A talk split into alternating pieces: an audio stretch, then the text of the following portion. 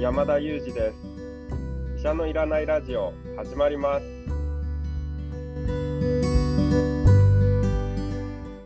この番組はニューヨーク在住の医師山田裕二先生に健康にまつわる情報を質問し医者のいらない状態を医者と一緒に実現しようという矛盾した番組です。山田裕二先生への質問役は講談社の臼井颯が務めます。聞きたいテーマや質問はウェブマガジンミモレの山田裕二先生の連載コーナーへお寄せください。感想はツイッターでハッシュタグ医者のいらないラジオとつけてつぶやいていただけたらと思います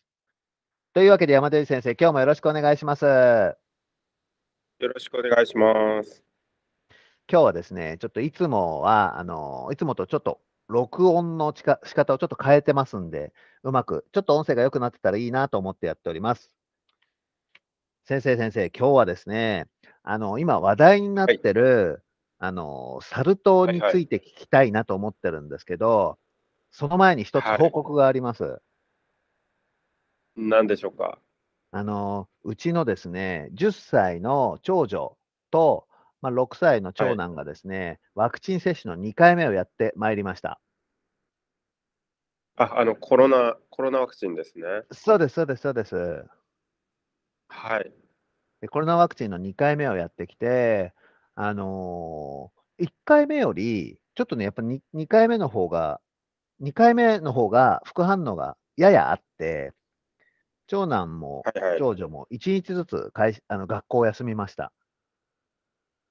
ああ、そうですか。はい。で、長男の方は接種した翌日に熱が出て、まあ、休むってことにしたんですけど、長女の方はあの1日置いて2日目にちょっと熱が出て、あの、嘔吐もあったんで休んだんですよ。なるほど。こうやって1日置いて副反応が出るみたいなこともよくあるんですか？そうですね。あんまり不思議ではないと思います。あですよね。なので、あの、普はい。段ですね、医者のいらないラジオや、まあ、あの山田先生の記事を読んでる僕はですね、副反応が出ても驚くことなくですね、そうかそうか、あの副反応の持続期間って2日ぐらいあって普通なんだなと。で、長い時には4日間ぐらいあるんだなとかですね、えー下痢とか発熱とか嘔吐っていうことも、まあ、発言割合は低いけど、あるんだなってことを理解してたんで、冷静に対処しましたっていう報告でした。あ、これはもうこのラジオが役に立って嬉しいですね。子供のそういえばあのワクチンといえばですね、あの最近になってあの今あの対象になっていない年齢層ですね、生後6ヶ月以上、それから4歳までの年齢層ですね。ここに対するワクチンの開発というのも進んでいまして、あのファイザー社がですね、えーまあ、大人の量で比較すると10分の1の量という非常に少ない量なんですけどもこれを、えー子どもに3回接種することで有効なんではないかというようなデータをですねあの報告していましてあの近々もしかするとですねあのこちらアメリカではえー使用許可申請の動きというのが見られてきて、まあ、使用許可になるかどうかという判断が FDA によってされることになるんではないかなと思われます。あ、そうですか。6ヶ月から4歳まで行きますか。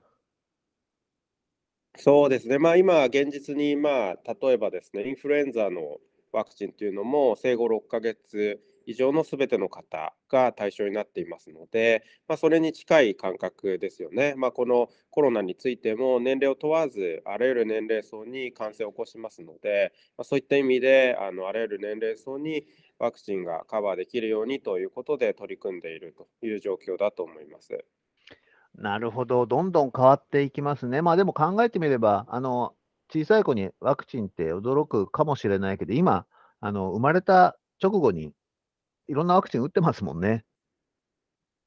そうですね、まあ、生まれた時っていうのはお母さんによって多少守られている期間があるんですけれども、その後というのは、やはり、えっと、ワクチンを受けるか、あるいはその病原体に直接感染してしまうか以外では、獲得免疫といって、その病原体に対して、えー防御する、そういうメカニズムを子どものうちは持っていないんですよね。なので、まあ、より安全に獲得免疫を獲得する方法がこのワクチンなのであって、まあ、いわば防災訓練だなんていうようなお話もよくしてきましたけれども、まあ、実際に災害に遭うのと防災訓練とどっちが安全なんだという話になるんですけども、まあ、防災訓練をして、えー、まあ、あのこう万が一の災害に備えると。いうようなことでワクチンを使っていきますので、まあ、今後も懸念になり続けるであろう病原体については、もし有効なワクチンが持てればですね、まあ、あのあらゆる世代に使えるようなワクチンがあった方が、まあ、人間にとってはもちろんいいことなんですけども、まあ、あの大人でもですねあの副反応が出やすいなんていうような話もあったのでもちろん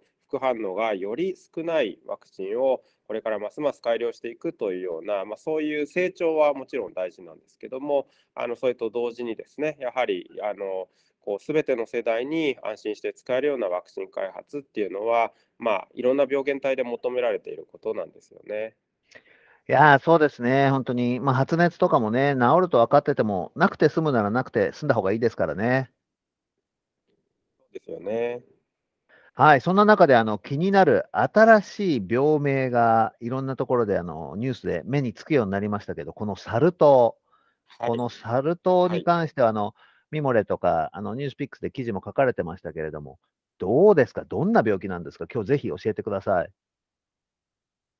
そうですね、まあ、このサル痘はですね、実際にアフリカではですね、比較的長い歴史があって、まあ、その急にあのここへ来て突然出てきたウイルスというわけではないんですよね。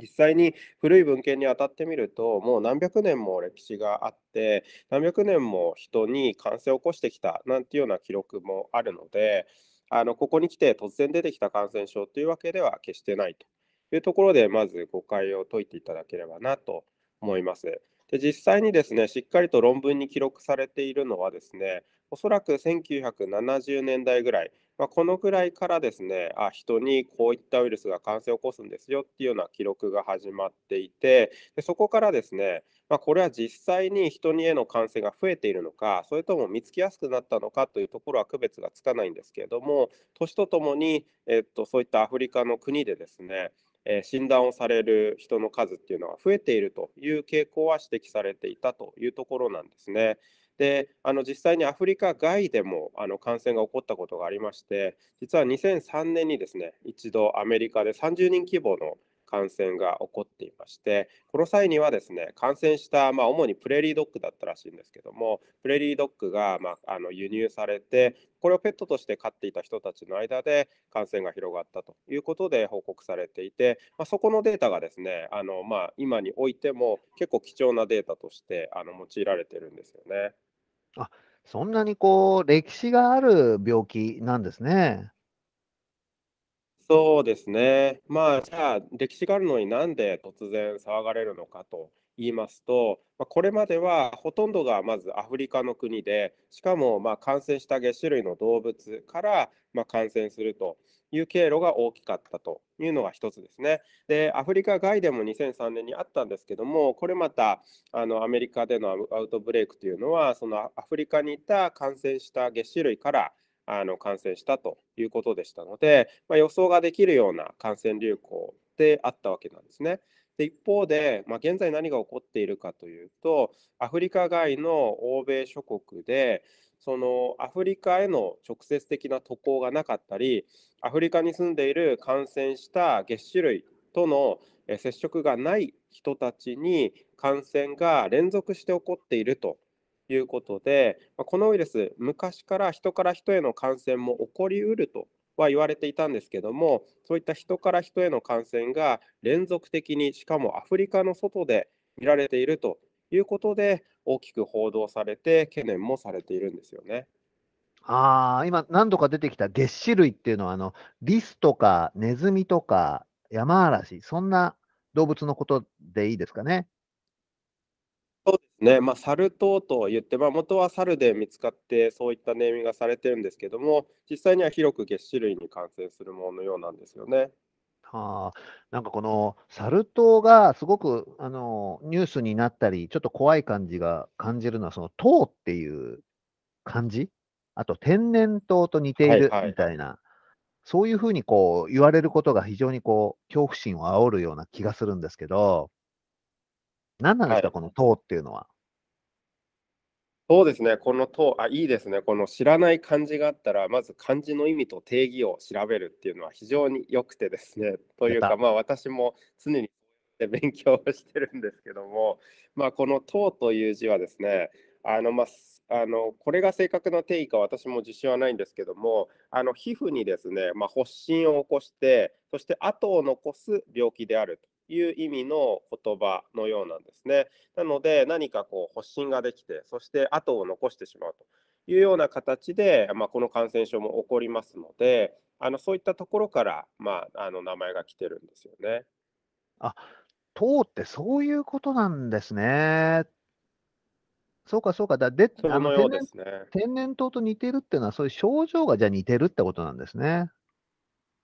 そうですね、特に発疹がですね、時に見分けがつかないとも言われていますので、まあ、そういった意味で似ていますけれども、実際に天然痘はですね、まあ、本当に致死率が30%とか40%にも及ぶ、まあ、非常に重たい感染症であるのに対して、現在、欧米で流行しているということにちょっと限定させていただくと、サル痘ウイルスに関してはですね、致死率はそこまで高くなくて、まあ、高くても1%とか数パーセントというふうに言われています。まあ、それでも高いんじゃないかというのもごもっともなんですけども、まあ、アフリカのデータが中心になりまして、例えば先進国とちょっと医療システムなんかも違う状況ですので、まあ、そういった意味で、じゃあ欧米で起こったらどうなのかというのは一概に言えないんですけれども、例えばアメリカでその30人規模の感染が起こった時には、死亡者というのは1人も出ていないんですね。で今現在、世界で90名ほど感染者が報告されていますけれども、今のところは死亡者が報告されていないと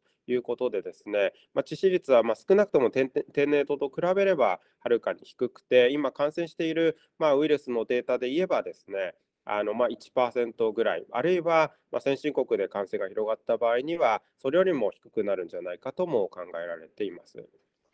なるほど。まあ、ということは、まあ、サル痘という新しい病気新しい病気じゃないですね。病気がちょっと流行ってきているしいていて、あの注意はしなくてはいけないけど、まあ、言うほど恐れなくてもいいっていう理解でいいんですかね？